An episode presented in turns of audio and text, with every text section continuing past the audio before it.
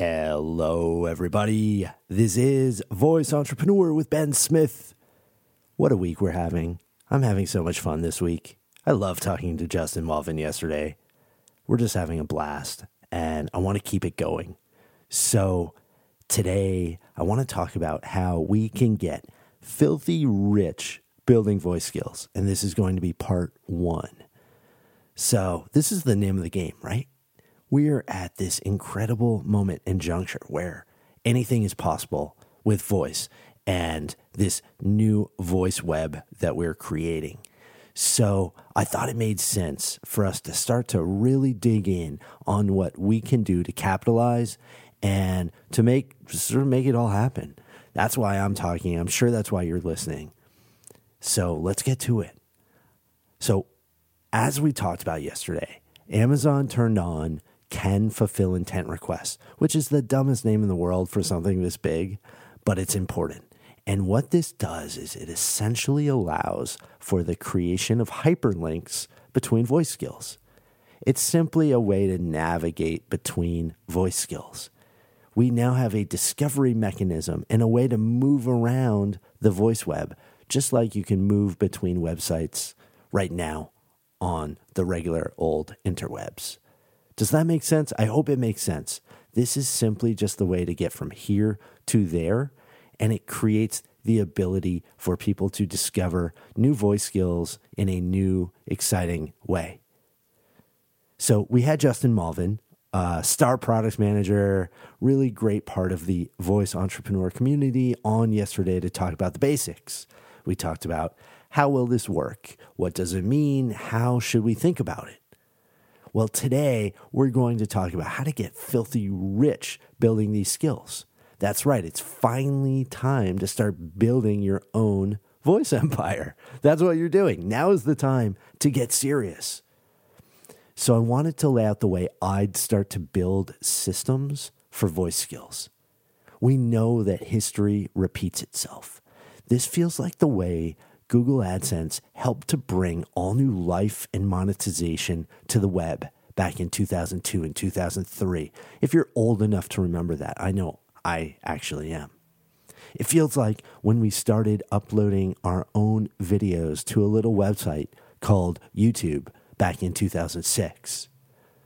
And so, the way that those people, the way that people who won big in those rounds, how did they think? Well, they thought in systems. They thought in building stuff that scales. So that's what I want to provide to you today. That's what we're going to cover. And I hope that uh, if we use this system approach, we will start to build something that can last and stand the test of time.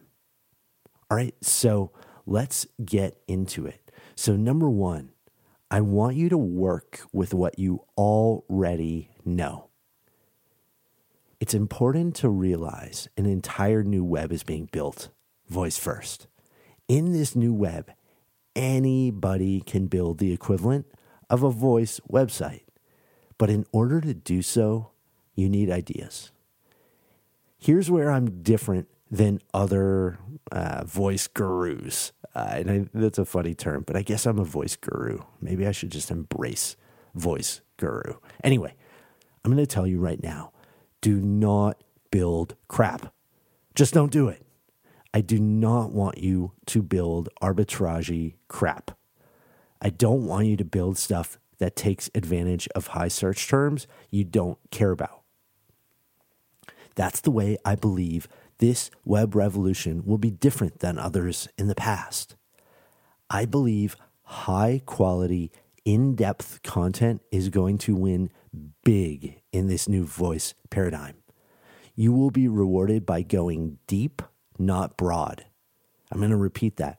You will be rewarded by going deep, not broad. So, what that means is in 2018, all of the whales, all of the whales in the room, like Amazon and Google, they know if you're building high quality content and stuff, right? They know that now. Back in 2003, it was a little harder.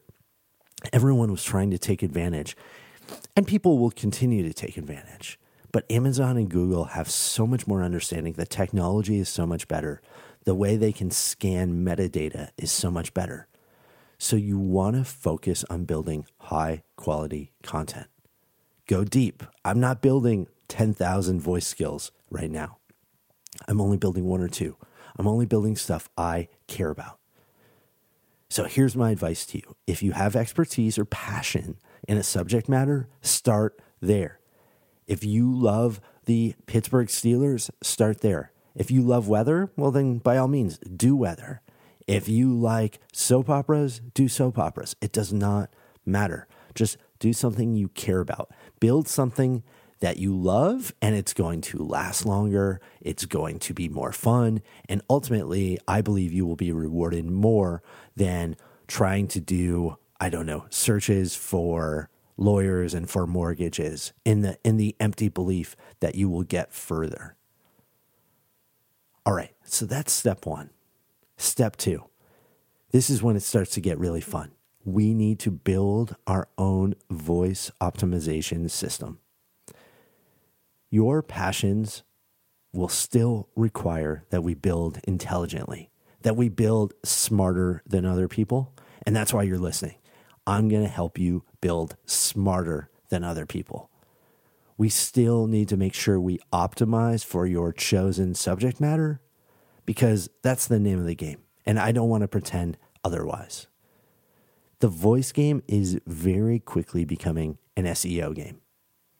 It hasn't felt like it up until this week, but it's right there. So we want to start using the same SEO tools to start to optimize for voice queries. Now, I believe in the next six months, we will start to see all sorts of voice optimization tools start to hit the market. In a, basically, the equivalent of SEO voice tools. And we'll be talking about all of those moving forward. We will review them. Who knows? We'll have all of those people on the air. But for now, we have to use what's out there. And what is out there? Well, the classic, the number one in the in the space is the keyword planner tool from Google. It's free. It has an insane amount of information on what people search for on Google every single day. This tool can be your best friend. You can find out so much information about your chosen subject matter and what people are searching for. I also suggest checking out paid tools like Moz, SERPs, and Yoast uh, they're all good. I've tried all of them. I've played with all of them. So those are all beginner tools for to to figure out which keywords. How are people discovering your subject matter? Okay. The next thing, I want you to take a look at a killer free tool called answerthepublic.com. I discovered this a little while back for some of the work I've been doing on Amazon in selling physical products. And I'm amazed by this website. It will give you the top questions that people ask for your subject and how people phrase them. So if you're searching for flashlights, it will tell you all of the different ways that people have uh, asked questions about flashlights. How does this work? How does this flashlight work in the dark? And so forth. It's a really cool tool. It's free. I can't believe it. Now, you have a list of all of the keywords and all of the questions that people are asking about your subject matter. Now, I want you to compile all of this data. I want you to have a list of your top keywords, your top questions. I want you to chart everything now. And so, in essence, keep everything in a spreadsheet. I'm trying to keep this simple for our audience. So, I'm not going to go too crazy uh, into details, but in essence, I need you to just put it down and record it and monitor it. All right. Once once you've started to do that, the next step is we're going to start looking at our competition. The competition's the best. I'm always tracking my competition. Whether you're selling flashlights or talking about the Golden State Warriors, you need to look at how other websites present information and answer the questions that people have about a subject. All right. Once you've started to find your competition, and you probably know your competition simply just from enjoying your subject matter, create another tab in your spreadsheet or, or document and start tracking your competition. I'm always tracking my competition. It's my job. I, I really feel like it's my job to track my competitors. Now, it's important to note I don't necessarily want to copy everything they do, but I do want to make sure I know how our shared audience is receiving everything they're putting out. Does that make sense? All right. So, to review, work with what you know, start building the data, start building a system to track, including your competitors. Now, we're really going to get into the meat of this tomorrow in part two.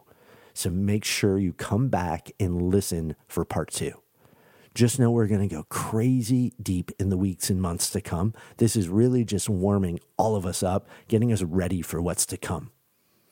So, thanks for listening. Thank you for caring. And thank you for being a part of Voice Entrepreneur. We're building the next wave together, and I can feel it this week. It's so exciting.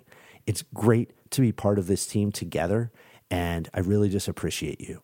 So, uh, we'll be coming at you tomorrow. And until then, yeah, talk to you later.